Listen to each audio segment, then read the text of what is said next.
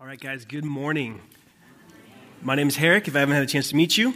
Uh, and we are, if you're new, we're in a series called Jesus Is. We've been working through the Gospel of John. We're going to continue that in that series this morning. Uh, but before, before I do, I, I've just spent time thinking in, about our community, and I feel like I kind of want to frame this, this message in the context of what's happening in our community. I love this community. It's been such a joy to be with you guys in this season, to journey with you. My wife and I moved up here from San Diego, and it's, I've never regretted it. It's one of the best decisions we've ever made in our entire lives. And the reason for that is that I've seen this church come alive. If you notice this morning, we had Dorian up here, did an amazing job with the kids' moment. We had Heidi praying. We had Eb sharing announcements. Tom, like we're we're alive. This is a, a, community that's alive. It's not just it's not a this isn't about like one person or even a couple of people. Like we are a community. I'm so grateful that you guys are stepping into who you are, who you really are. And I love that. And I feel so much gratitude about that. In this community, I know that people have found a place to belong. Some of you just didn't have a place to belong. You didn't have a church that you felt that you could be known in and belong to. And I'm so grateful. And it's not us, it's like it's Jesus doing this. We're simply obeying him, what he wants to do.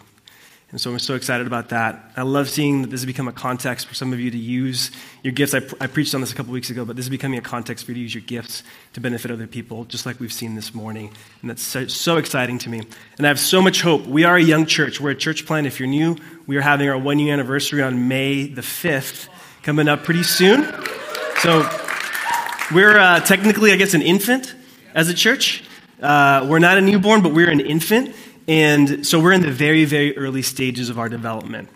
And so here's the thing I have a great hope for us, and I think we can have a great hope that this gospel that we proclaim, and it's not just us proclaiming this gospel, it's you guys reminding each other of the gospel week in, week out. It's you guys demonstrating the gospel through your care and compassion and love and sacrifice for one another. It's this gospel that brings tons of growth and I'm really, I hope, I have a great hope, a confidence really that that's what's happening here. And I'm not just thinking about numbers, just so you guys know. Uh, numbers are great. If God chooses to bring more people, awesome. If He doesn't, awesome. I'm thinking about the quality of disciple that we're making, not numerical growth primarily, but the quality of disciple that we're making. I'm grateful for what's happened. I have great hope for the future, but I also know that there are things that could hinder what's happening here. We have an enemy who's out to try to slow this thing down. So I want to talk about one of those things this morning that I really think could hinder the growth that we're seeing here and could impact the quality of disciple that we make in this community. And that's this it's the danger of living out a different script than the one, is, than the one God has given you individually and us as a community. So, what is a script? A script just tells a story, right? Uh, every think of your favorite movie. Your favorite movie is based on a script. It, and the script is huge. It gives you the, it gives you the, gives the, the story shape, it gives the story definition, direction, purpose, meaning, everything. So if you change the script, I was thinking about that this week. If you change the script, you change the story. If you change the script, you change the story. My favorite movie is Back to the Future. And if you haven't seen it, what are you waiting for? 1985. It's been out for 30 years. Uh, but if you haven't seen it, it's about a mad, like wild-eyed scientist, Doc Brown, and then this high school kid, Marty McFly, and they have these adventures traveling through time. They go to 1955, they go to 2015, they go to 1985, and they do it in this, dare I say, just sexy, sleek DeLorean time machine. Okay, stainless steel. It's got doors that open like this. The engine's in the back the roads ahead of us. Where we're going, sometimes we don't even need roads. Okay? You get up to 88 miles an hour and you travel through time, right? Amazing. If you're going to build a time machine, why not build it with some style? Am I right? Okay. Except if you don't. If you don't, you have a different story. So I want to read you something. Mind when I read, when I read this. In the original script of Back to the Future, Marty McFly worked for not Doc Brown, Professor Brown, who was a movie bootlegger, and the time machine was a laser device that was housed in a room. Okay? Time machine's not going in the garage, it's going to my office. Lame. In the story's climax, the device was attached, I'm not kidding, to a refrigerator and was taken to the Nevada desert test site for the atomic bomb, where it was strapped to the back of a truck and driven into the atomic explosion in order to harness the power from the nuclear explosion. Marty had to climb into the fridge as the truck barreled towards ground zero. If you change the script, you change the story. Am I right? It becomes something altogether different. That's not Back to the Future, that's Twister. Okay? I think Twister was made from the scrap heaps of this script. It's, it's not an atomic explosion, it's a tornado. We got to drive a truck into it. By the way, I'm not hating on Twister. Yeah, it's average. it was terrifying to me when I lived in the Midwest and I saw that come out because that was it was too real. So, but here's the thing: in today's text, we're going to see that if we change the scripts God has given us, we change the story, and we end up playing a different role. Now, if there's one thing we know about Jesus, it's that he knew his role in the divine script. Am I right? And he played it beautifully. He played it beautifully. And a mature disciple, a quality disciple, is one who is learning to become like Jesus, right? So, if we use, if we follow this analogy, we could say that a quality disciple, a mature disciple, is one who knows and understands the divine script and knows his or her role in it and plays it out beautifully. Is this making sense? Okay. We're going to read a story today that helps us to understand how Jesus played out his role and how he did it beautifully. Turn over with me to John chapter 7 verses 1 to 9. I'm going to give you a little bit of context here. So, we're at a point in the story of the Gospel of John where, by the looks of things, Jesus' ministry is in a state of crisis. A bunch of his disciples just walked away. Maybe you guys remember that uh, eat my flesh and drink my blood sermon that cleared out the church. That one. That's where it, that's the context right now. A bunch of his disciples walked away. He can't even go to Judea and Jerusalem because they want to kill him there. And even in his home, we're going to find out in this story that even in his home in Galilee, his own family doesn't believe in him. So, from a human perspective, Jesus is under pressure to turn things around. Okay, and maybe you're here today and you're feeling pressure to turn things around in your life. Maybe it's the relationships that you're in or that you want to have. Maybe it's the career that you're in or that you would like to have. Maybe it's your finances. Maybe it's your parenting. Whatever it is, we get to see how Jesus handles pressure and how he sticks to the role that he has and doesn't deviate from it. So, John 7, verses 1 to 9. We'll start with verse 1. After this, okay, after the church, uh, the, the church got cleared out by his, by his sermon, after all the disciples left him, or a lot of them did, Jesus traveled in Galilee, since he did not want to travel in Judea because the Jews were trying to kill him. Okay, the Jews just think Jewish leaders, the establishment, the Jewish power brokers. It's not every everybody in the Jewish community, just the, these ones, the leaders. They had it in for Jesus. Verse 2 The Jewish festival of shelters was near. So his brothers said to him, Here comes the kind of pressure. They said to him, Leave here and go to Judea so your disciples can see your works that you're doing. For no one does anything in secret while he's seeking public recognition. If you do these things, show yourself to the world. So, what's happening? Here's what you need to do, Jesus. Do this, and then this, and then everything will be fine. What is that? That's a script. Follow this script, Jesus, and all will be well. Does anybody see any potential problems just off right off the bat with this potential script? Where do they want him to go? Judea. What could happen to him in Judea? Yeah. Oops. We could get Jesus killed with this script. It's a bit of a problem, okay? And by the way, I don't think that was intentional. I think the brothers were like out to get Jesus. Sometimes it's, it's read that way. I read commentators this week were just like, hey, they knew that Jesus' part of his plan was to be known. So he's like, go and be known. If you're here to be known, go and be known. So they meant well. They meant well. I, I believe they meant well. Verse 5 For not even his brothers believed in him. Okay. This is a hinge verse that helps explain what's coming next. Verse 6. I'm going to read the rest of the verses, then I'll explain what I think is happening. Verse 6 says this Jesus told them, My time has not yet arrived, but your time is always at hand. The world cannot hate you, but it does hate me because I testify about it that its works are evil. Go to the festival yourselves. I'm not going up to this festival because my time has not yet fully come. After he said these things, he stayed in Galilee. What just happened? I think this is what Jesus is saying. I think he's basically saying this Brothers, I can't follow that script. I can't follow that plan. I can't follow your timeline for me. I'm here on a mission. I'm active duty. I'm on deployment. I'm under orders. You're civilians. You can go into town and hang out. That's totally fine. I can't move until I'm authorized. The town people hate me and what I represent. I'm here to overthrow the evil powers that rule and control them and their land and set them free from the tyranny that they're under. But right now, they don't want that, and they can't see it, and so they hate me. They don't hate you because you're one of them. Go on ahead to this festival. It's not my time yet. Does that make sense? Jesus knew the call on his life. He knew his mission. He knew his purpose. He knew who sent him. It was the Father. He knew his Father. He would no more take orders from another person than one of our enlisted guys overseas would take orders from me. Or, better yet, take orders from a civilian who's living under ISIS when they're trying to liberate them from ISIS. Does that make sense? Even if that civilian means well. Jesus was not pressured into doing anything, he wasn't distracted from his mission. And obviously, the implications for us are massive as a community.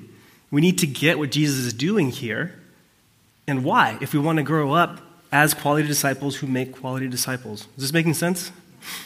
So here's the main idea for today's sermon from this text. This is what I believe Jesus did and what he modeled for us. And I think it's going to be up on the slide. Main idea if you're taking notes, write this down, put it in your phone. Everything we're going to talk about is going to flow out of this. It's focus on God's script for your life, not other people's or your own.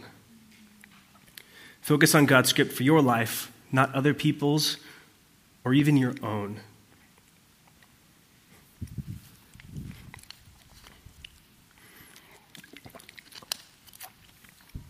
Okay. So here are my kind of two main points. We're going to flesh this out two ways this morning. Point number one refuse to become distracted by the typical human script. This is how it's going to play out. Number one, refuse to become distracted by the typical human script. If you're taking notes, you just write down typical human script. We're going to flesh that out. And then two, embrace your role in God's divine drama. We're going to start with the typical human script, and then we're going to talk about God's divine drama. So, number one, refuse to become distracted by the typical human script. What do I mean by that? So, think about Jesus' brother's plan. I've kind of come up with this term, the typical human script, and really all it means is just a plan that distracts you from the will of God. It's just a plan that distracts you from the will of God. And here's the thing I've been thinking a lot about this this week. It is not easy to identify these plans. Let me say that again. It is not easy to identify a plan that would distract you from the will of God. Here's what I mean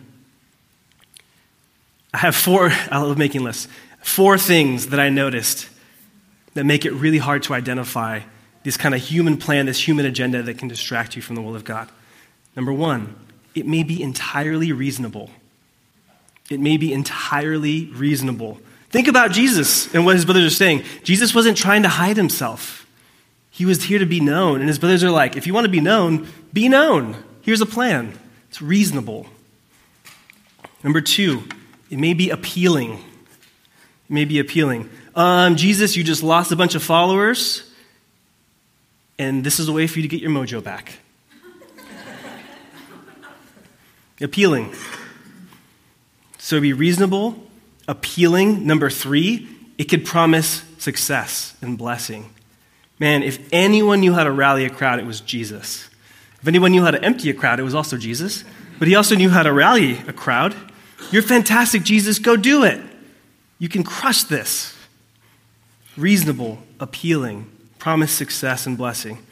By the way, these three things aren't wrong. That doesn't necessarily, if you are following an agenda for your life that includes these three things, it doesn't necessarily mean that it's wrong.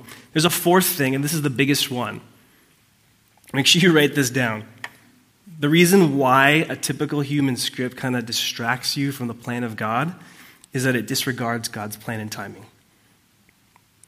It disregards God's plan and timing for your life.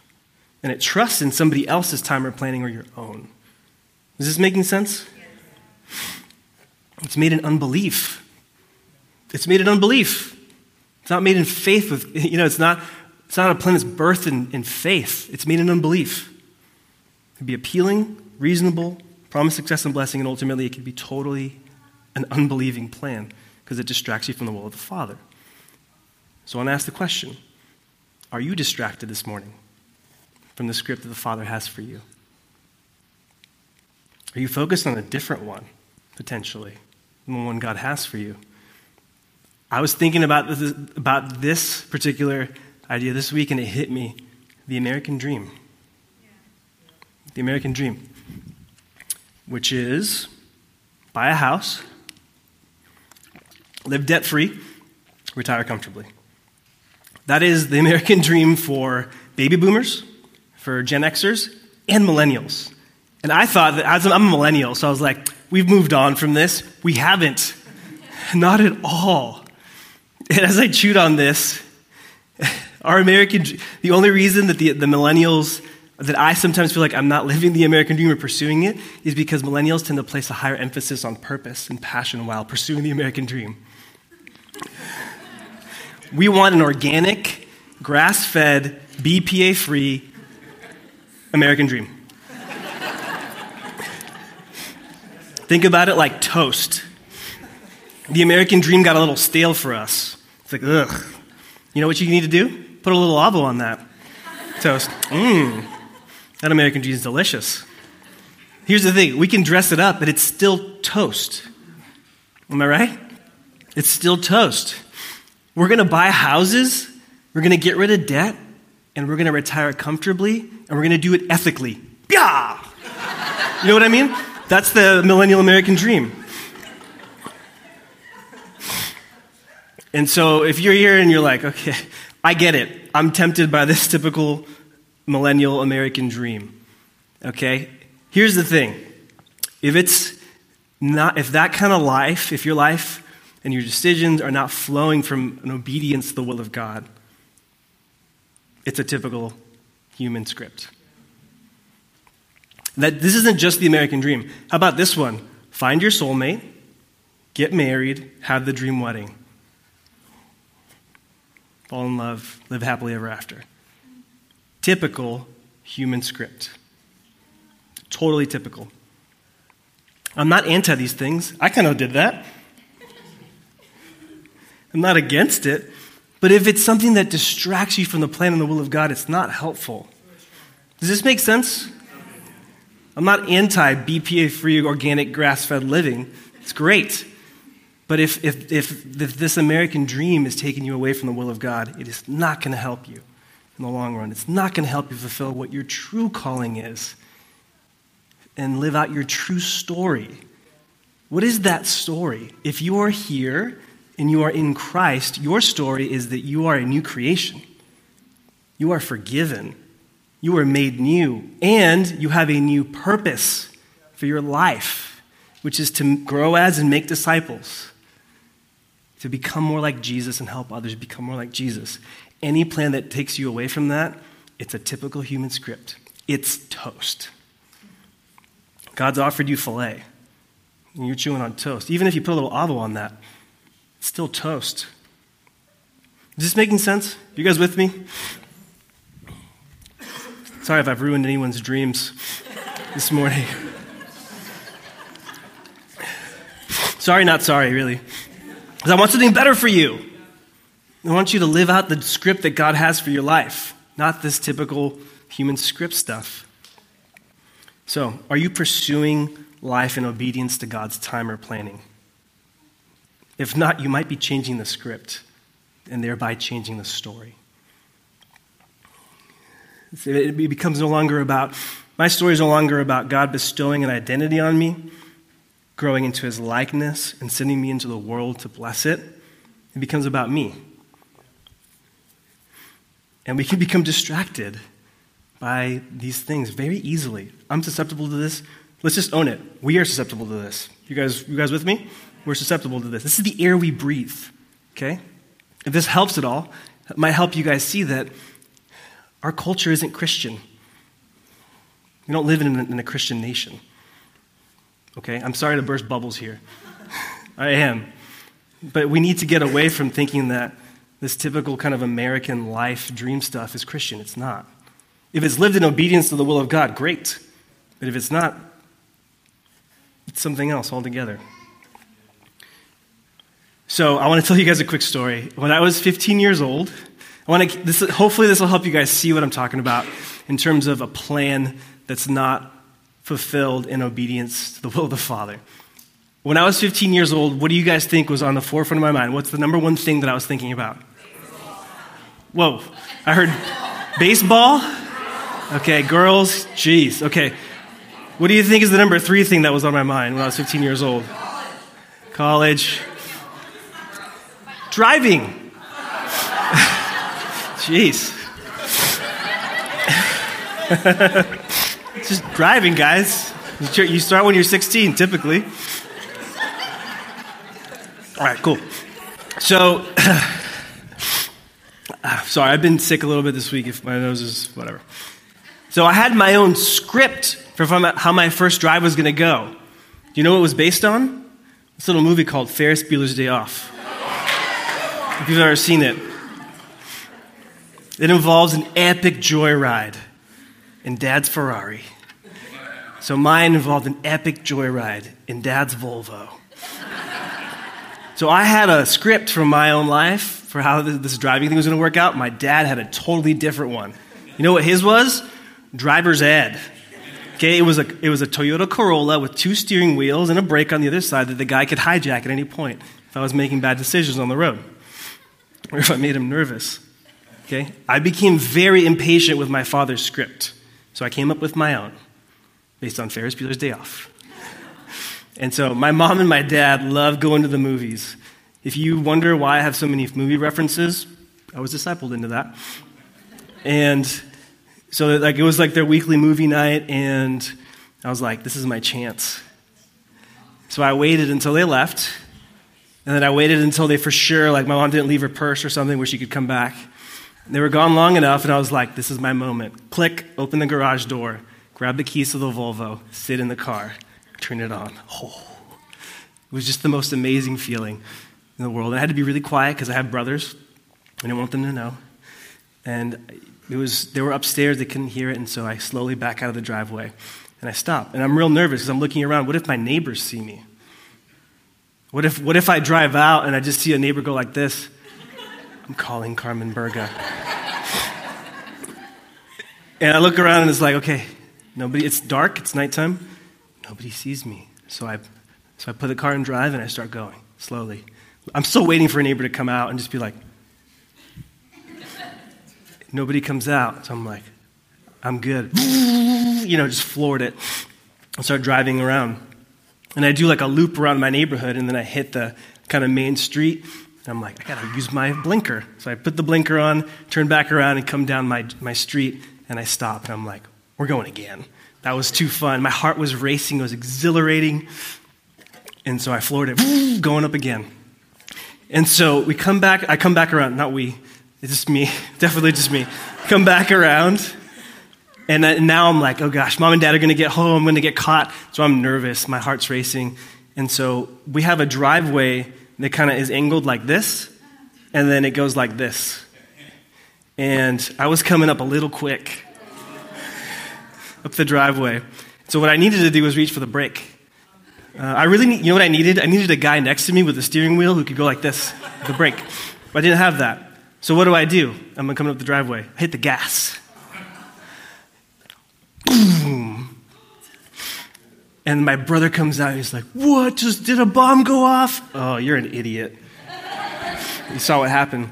Basically, I think um, my house, the, the house I was living at the time, was built right around when the Ferris Bueller's Day Off came out. And so somebody was like, we need to put a post here because some idiot 15 year old is going to drive through this driveway, is going to drive through this wall. So my car hit a post and stopped, which is great. The problem was that there was a shoe rack, a wooden shoe rack that my mom put in the garage that I hit, and it went. It, it sent it like a projectile through the wall into our laundry room. that was the bomb sound that my brother heard. if I had recorded it, I would have had to put a disclaimer at the end of the movie saying like several shoes in a wall were harmed in the making of this film. So, why do I tell this story? I had a script for my own life, for how my first drive would go, and my dad had a different one. Mine was Ferris Bueller's Day Off. My dad's was driver's ed, and I can see why now. And as I thought about it this week, thought about us in our relationship with the Father, and I was thinking about it, I think we have kind of a joyriding, joyriding bent in us, don't we? With respect to the script that the Father has given for our lives compared to the timing and the plan that we have for our own lives. Along the way, the collateral damage is way worse than a shoe rack and, and a hole in a wall. When we live out a different script than the one that God intends for us, we, we compromise. I'm going to slow down and say this. We compromise the quality of our discipleship. And not just your own, but those you're called to disciple. Everybody in here, if you're a Christian, you're called to disciple other people. It's not just about you. You're called to replicate yourself. And it compromises our ability to make disciples and grow disciples. Why? Because we're distracted from the will of the Father. When we're not embracing the way of Jesus, who had a laser focus on the timing and the plan of God for his life. Sadly, this distraction also affects our relationship with the Father. It doesn't sever the relationship, but it affects it. When I got home, what do you think my dad did? I was disciplined, and we had a little talk. Understandably so, rightly so. So here's the thing you may not be out for a joyride, spiritually speaking. But let's keep this driving analogy going. You might be in the car, God might even be driving the car. And as part of his divine script for your life, think of it as him taking you somewhere. He's taking you on a journey, right? Discipleship is a journey. Let me ask you a question What's it like being in the car with you? What's it like being in the car with you? Are you a backseat driver? Telling God what he should and shouldn't do? God, you should really take this off ramp. That's where I want to be, up there on the hills. There's success up there waiting for me, recognition, power, money. There's a spouse, a, bit, a better spouse. Take me there now. Or maybe you're like, God, you really shouldn't take me down this street. It's windy. I can't see to the other side of it. It's scary, it's hard, it's painful. Please no, don't take me that way. By the way, if that's you, for all of these, there's so much good news I'm going to tell you about in a minute, but I almost can't help myself. Like, Jesus also went through that in the garden. He was scared, he was sweating blood. But what was his word? It's like, Father, not my will be done, yours. It's okay to be scared. That doesn't mean that we bail on God's divine script for our life. Or maybe you're like, get me off this street, God. Take me back to where I was, to the way things were. Don't drive down that street, God. There is somebody down that street I do not want to talk to. God, I don't like how you're driving. You're driving too fast. We just passed the exit that I wanted to go on. God, you are going too slow. We are, it's going to take forever to get there. Do you tend to be a backseat driver? Do you have moments where you become a backseat driver? Or maybe you're in the car and you're forcibly like trying to turn the car a certain way. You're just like, get this way by force. Or maybe you're in a really tough spot in your life and you are just about ready to tell God, stop the car, I'm getting out, I'm finding my own way.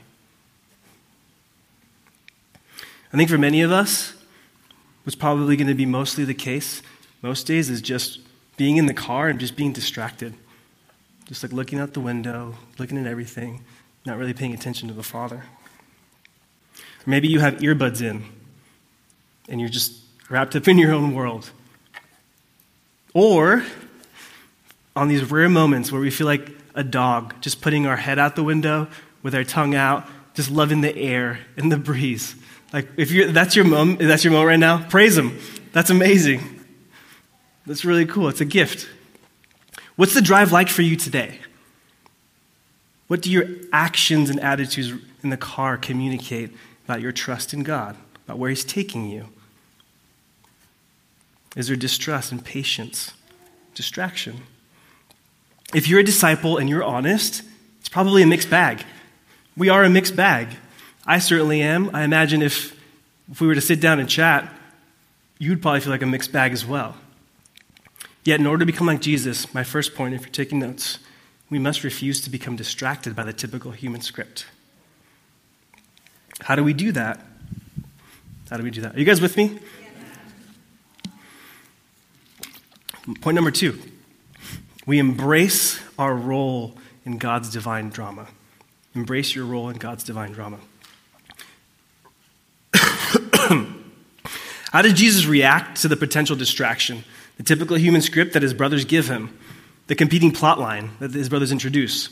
Verse 6 says this Jesus told them, My time has not yet arrived, but your time is always at hand. Jesus refused to be distracted from the Father's will. In fact, we've heard him say that if you've been with us, we've heard Jesus say the words, My food is to do the will of God. That's what he lives for, that's his sustenance. Jesus embraced his role in God's divine drama, which in this case meant waiting, saying no, and opening himself up to the possibility of criticism and misunderstanding. I want to say this. If you follow Jesus, you will, or you have already, probably had to say no to something that's reasonable, that's appealing, that promises success, from a human perspective, to say yes to God's plan and timing for your life. That's a mark of a mature disciple. That should be celebrated, not dreaded. Does this make sense? Maybe it was a romantic relationship. Maybe it's a career move, a relocation, a big purchase. That's got to be celebrated when we say no because we want to say yes to God. No to the thing, say no to the script to say yes to God. On the flip side, if you follow Jesus, you likely have or will have to say yes to something that might be less appealing, less reasonable, and less promising from a human perspective. Maybe it's something that you wouldn't choose for yourself in order to say yes to the plan and timing of God for your life. Again, that's a mark of mature discipleship. That should be celebrated, not dreaded. Is this making sense? And I'm so glad to be able to say I think that's marked the lives of many people in this community. And so I say, that's you, well done. Well done. In fact, I'd say this community was birthed out of this. Tom and Eb moved, left. They left here years ago to go to San Diego to be part of a church plant. They had a nice, they had a house here. They, they, they had a lot less in San Diego. I'll just say that. And they did that for us, for Restored Uptown community that we were a part of. And the blessing has been enormous. And they've kept obeying that call. That's not just for church planners, that's for you and for me. Is this making sense? That obedience bring a, brings a blessing to the world, focusing our lives on the divine script, not on the human one. They had to say no. I'm not going to get into it. You could ask Tom later, but they had to say no to some really exciting opportunities to, to say yes to this and to everything that came before this. And that is a reality. But look, do you guys appreciate this community? Are you happy that this is here? This is God, okay? I'm not, I don't want to say this is Tom and Eb. It's God doing this, but I want you to see how he uses human decisions, he uses human obedience to do this. Are you guys seeing this?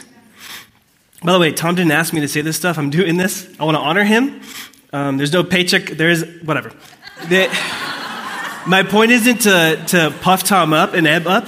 It's just to show you guys. And this isn't just them. It's Andy Rogers in San Diego. It's Brad Sayre in LA. It's, it's Danny. And it's not just the lead guys. It's, it's people in the community that have radically re- reoriented their lives to be a blessing, to obey the Father's plan and timing, even when it didn't make sense.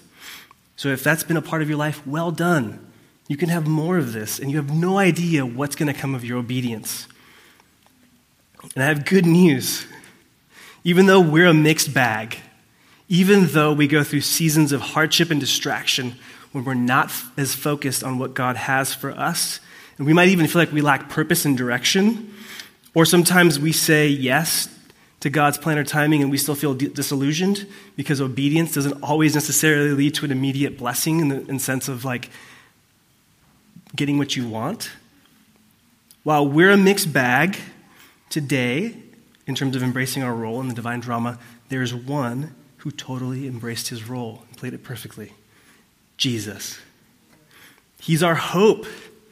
Jesus left heaven, the perfect script, angels singing to him, worshiping him, serving him, to become a servant for us. He took on flesh and he identified with us. He took on our humanity. Do you know why he came? Luke 19:10 For the son of man has come to seek and save the lost, you and me. He came for those, those who struggle to obey. He came for those of us who disobey. He came for those of us who are struggling in the car with being backseat drivers, trying to take the wheel, or just being distracted. He came for all of us. He came to forgive us of our sins. He came to give us new life and to set us off into this new way of Jesus. He's making us new creations. We're on this process of discipleship, of slowly becoming like Him and helping others become like Him. That was His script, and He played it to perfection. And you know what that means for us? Life, salvation, eternal life that starts now. Now He lives in us. And this is the, one of the things that I felt like I want to just make sure is clear. He doesn't just give us an example to follow, He empowers us. He has given us His Holy Spirit. We have no hope apart from His Holy Spirit. He's empowering us to say no to the typical human script and instead to embrace our role in God's divine drama. Is this making sense? From a place of forgiveness, from a place of acceptance, from a place of relationship with the Father that can be as rich as his own relationship with his Father. So, what does it look like now for us to embrace our role in God's divine drama? If you're in the car, maybe you're out for a joyride Stop the car and come home. If you're out for a joyride, stop the car and come home. Your dad is good. You may experience discipline, but it's always for your good. Come home and, and grow into who you are as an adopted son or daughter. If you're a backseat driver and you catch yourself just constantly criticizing God or complaining, or you're irritated or angry or whatever, you can stop and say, I'm sorry, God. I have been a backseat driver and constantly critical of your driving. Please forgive me and help me to grow to trust you in your timing and your plan for my life. If you're wrestling God for control of the wheel, just release it and say, Help! I'm going to kill myself. I'm going to kill everybody in this car. If you're distracted by the surroundings, or you have your headphones in, take them off. Start to listen to what the Father is trying to say to you through His Word through His Spirit, and through the community around you. Is this making sense? Here's the big one that I want to end on. If you're in the car and you see a brother or sister struggling, you're not alone in this car with God, there's other people in it. It's a church, it's a family. It's not an individual, it's a family. How do we want to respond when we see others struggling in the car? I'm going to say this. Please fight to not give them a typical human script. Which might sound something like this if we keep the car analogy going. It's fine. We're going to turn off here in a minute. God will give you what you want. Right, God? What does that look like? Let's say, I don't have time to get into a ton of illustrations, but I think a simple one is like, let's say somebody's struggling in their singleness. Do, do we do what is so common and give them the script of, oh, but you're so handsome you're so beautiful. You're so godly and smart. God's got somebody for you. You just wait. Honestly, this has the best intentions in the world. We want to affirm the person, we want to comfort them, we want to give them hope. But here's the problem it might not be aligned with the will and the plan of God for their life. Does this make sense? So, this precious brother or sister whom Jesus died to give purpose and meaning to, instead of reinforcing that, we might point them to another source of meaning and purpose. Is this making sense? You guys seeing how, like, small moments we want to encourage each other are actually huge moments to reinforce either a typical human script or encourage people to embrace the divine drama that God has called them to? Is this making sense? Oh, we want to point them back to the gospel. Remember, our Father is good. He proved it by sending His only Son for you. Even though you were His enemies, He was pursuing and seeking us. We can trust Him with our lives. Let's go talk to Him. Let's trust Him. How about this? Whether or not you get married, I don't know, but you will be married one day. You will have your wedding day. You're going to be dazzling, radiant, beautiful. Is this making sense? How much better is this than, don't worry, God's going to give you somebody when we have no idea what God's going to do? Forgive my passion, but I think we really do mean the best. But we really are living in a world that is not Christian, that defaults to these things that are not the will of God. So, the big thing we want to do is point them back to the gospel and then help them obey Jesus, whatever that looks like today. What does it look like to obey God's plan today for your life? What does it look like to obey His timing? Is this making sense? And this is not an individual project, this is us together as a community doing this. The early church did this. In Acts 1 8, Jesus gave the early church a script. He said, You'll be my witnesses in Jerusalem and Judea and Samaria to the ends of the earth. That was their script. And they faced pressure, didn't they? John and Peter were arrested at one point. What did they do? How did they respond to the pressure? Acts 4 23 to 31. I don't have time to read it, but they basically got together. They remembered the gospel. They prayed for boldness and they confessed their trust in God. We can do that as a community when we feel pressure. You guys seeing this? Is this making sense? Am I just totally like beating a dead horse here? I want to make sure that this is clear. Anything other than this, pointing to the gospel, asking for power and for boldness to obey, it's not God's script for their life. And you might be reinforcing a, a false script. It's beautiful. I do want to read Acts 4 32 to 36. What is the fruit of this kind of a life in community? Listen to this. And I just want to ask the question do you want this? The entire group of those who believed were of one heart and mind. No one claimed that any of his possessions were his own. Instead, they held everything in common. With great power, the apostles were giving testimony to the resurrection of the Lord Jesus, and great grace was on them all.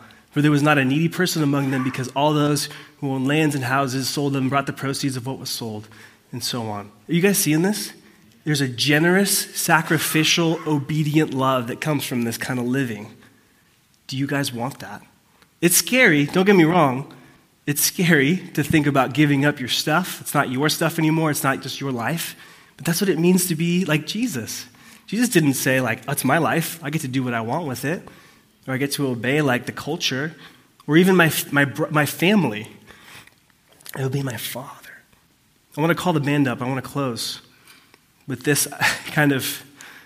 I want to tell you guys a little story here to close out. Not really a story, but it's just like imagine this. Imagine that you're in the car with God and with your brothers and sisters. And imagine that you've imperfectly but faithfully worked through your fears, your concerns, your desire to tell God how to drive, how fast or slow He should go, where He should go. You've worked through the distractions and you're there. God's taking you somewhere, right? Imagine that you've driven through some really scary turns. You've endured fog and rain going up a mountain and snow. At some point, the visibility just drops down to zero. And you've narrowly avoided accidents, along the way. You get to the top of the mountain and you're like, what was the purpose of this? This was just scary. What do you find?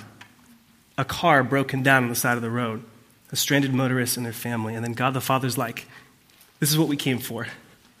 Coming out of the car. Take this blanket, wrap the people in there, and bring them into our car. Then you realize the drive wasn't just for you, it was for others.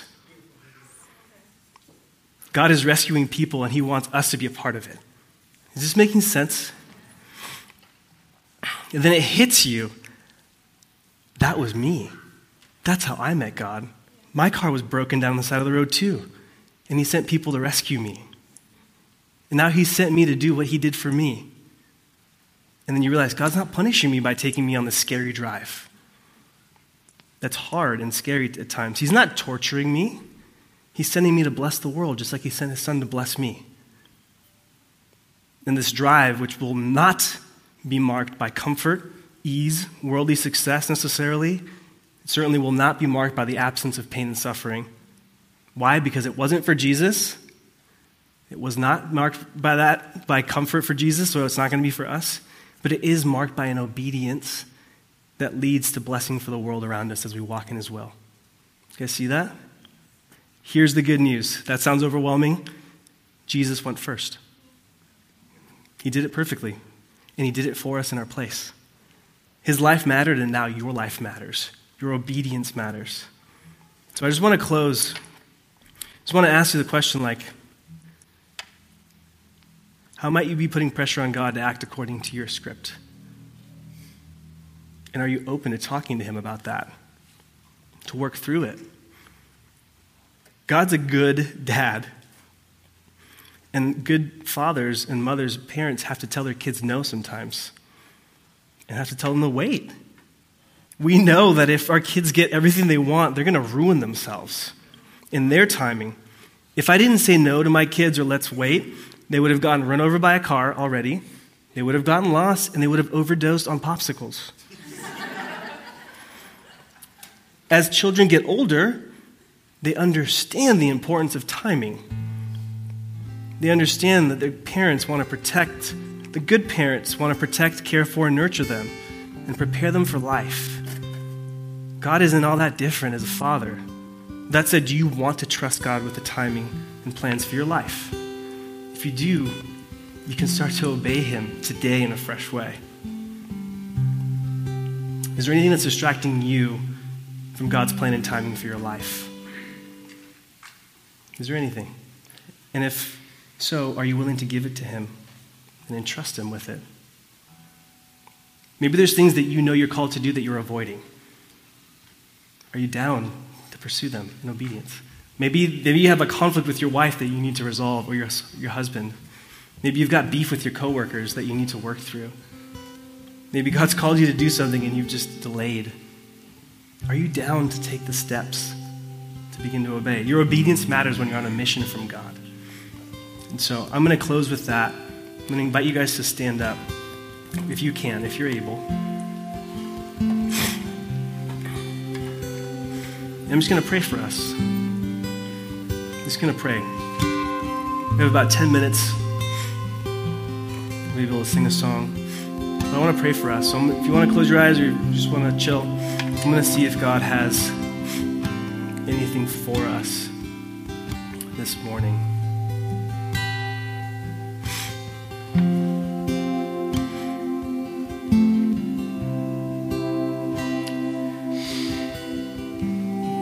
Comes to mind is that he, he goes before us. He has gone before us. So if it feels overwhelming, He did it. He's already defeated death and Satan. He's crushed the serpent's head. And so we don't need to be afraid to obey because He's obeyed in our place. I actually get a picture of like uh, Doc Holliday from Tombstone. If you've ever seen that movie but he's a character really famous, and he went before his friend and saved his friend from death. His friend was about to be killed. Doc Holliday went ahead of him. I feel like almost like Jesus saying, like, I've already gone before you. You don't need to be afraid. You get to walk in what he's already done. So I hope that encourages you today. I'm going to pray and then and sing. Father, thank you that you sent your son to go before us. Thank you that Jesus is the one who perfectly fulfilled your divine script for his life. Thank you that He's empowering us, enabling us to go forth in obedience and, and love and serve Him and become like Him. I pray that you would help us as a community to really reinforce not the typical human script, but the divine drama and our roles in it, Father. We love you. Please protect us from distraction that would take our eyes off of your will for our life. And send us into the mission that you have to be a blessing to our workplace, to our families, to our children, just like Jesus was for us. We love you and we thank you. In your name, amen. Let's sing.